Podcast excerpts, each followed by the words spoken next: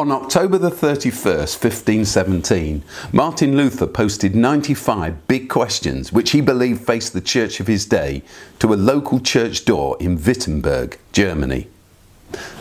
500 years later, I decided to post 95 new questions, one a week, to the web, questions which I believe the church must face in the 21st century.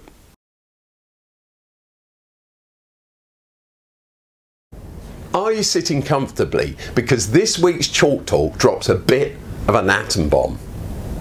Over the last few weeks, we've looked together at that little Greek word pistis, which implies faithfulness in the sense of faithful obedience, loyalty, allegiance, and trustworthiness, rather than faith in the sense of an ability to somehow commit immovably to a particular set of doctrinal positions and beliefs.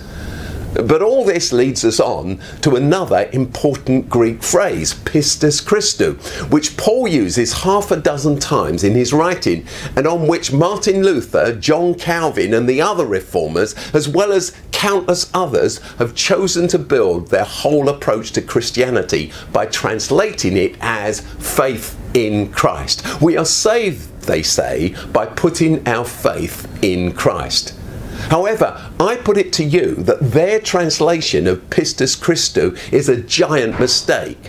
One which is at the very heart of the muddle the church has got itself into over the last 500 years, and it's time to sort it out. It might surprise you to know that right up until the time of the Protestant Reformation, virtually all translations of the Bible chose to translate Paul's little phrase as the faith of Christ, in the sense of the faithfulness exercised by Christ, Christ rather than faith in Christ, in the sense of our personal belief levels in Christ. This is true of the famous translation of the Bible into Latin from Greek by Jerome right back in the 4th century, which we know today as the Vulgate, all the way through to William Tyndale's English translation, for which he would eventually pay with his life.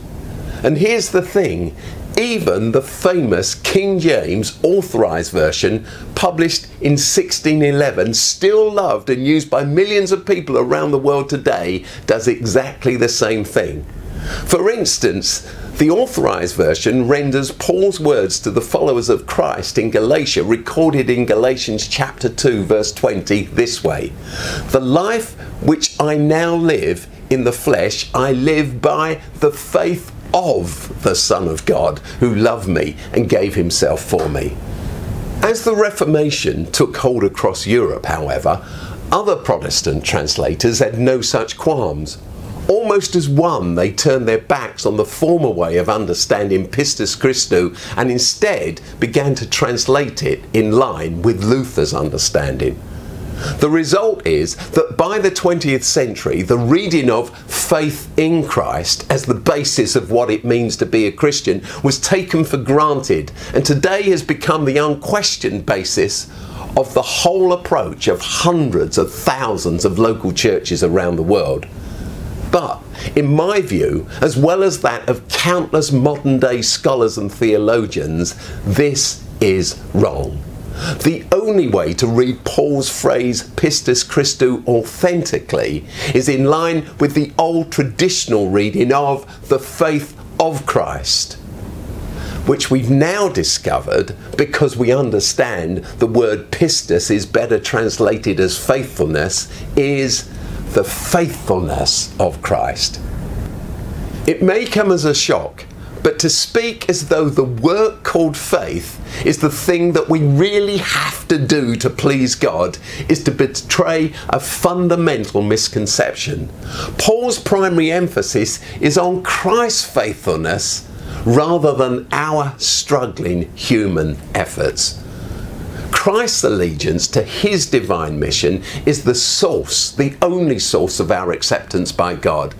And it's the recognition of this great redemptive, liberating truth that calls each one of us to live a life faithful to it as a matter of historical record, this revolutionary new perspective on Paul's thought that I'm suggesting, centered on the faithfulness of Christ, is exactly the same understanding that was held throughout history by the pre Reformation church.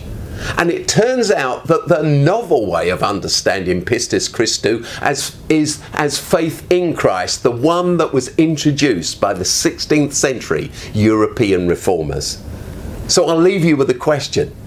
If the idea that it's the faithfulness of Christ, as opposed to the old concept of faith in Christ, that's the basis of human salvation, do you agree with me that that would be nothing short of a revolution? I say much more about all of this in my new book entitled The Lost Message of Paul, which is out now. You can order your copy from openchurch.network slash lost message of Paul.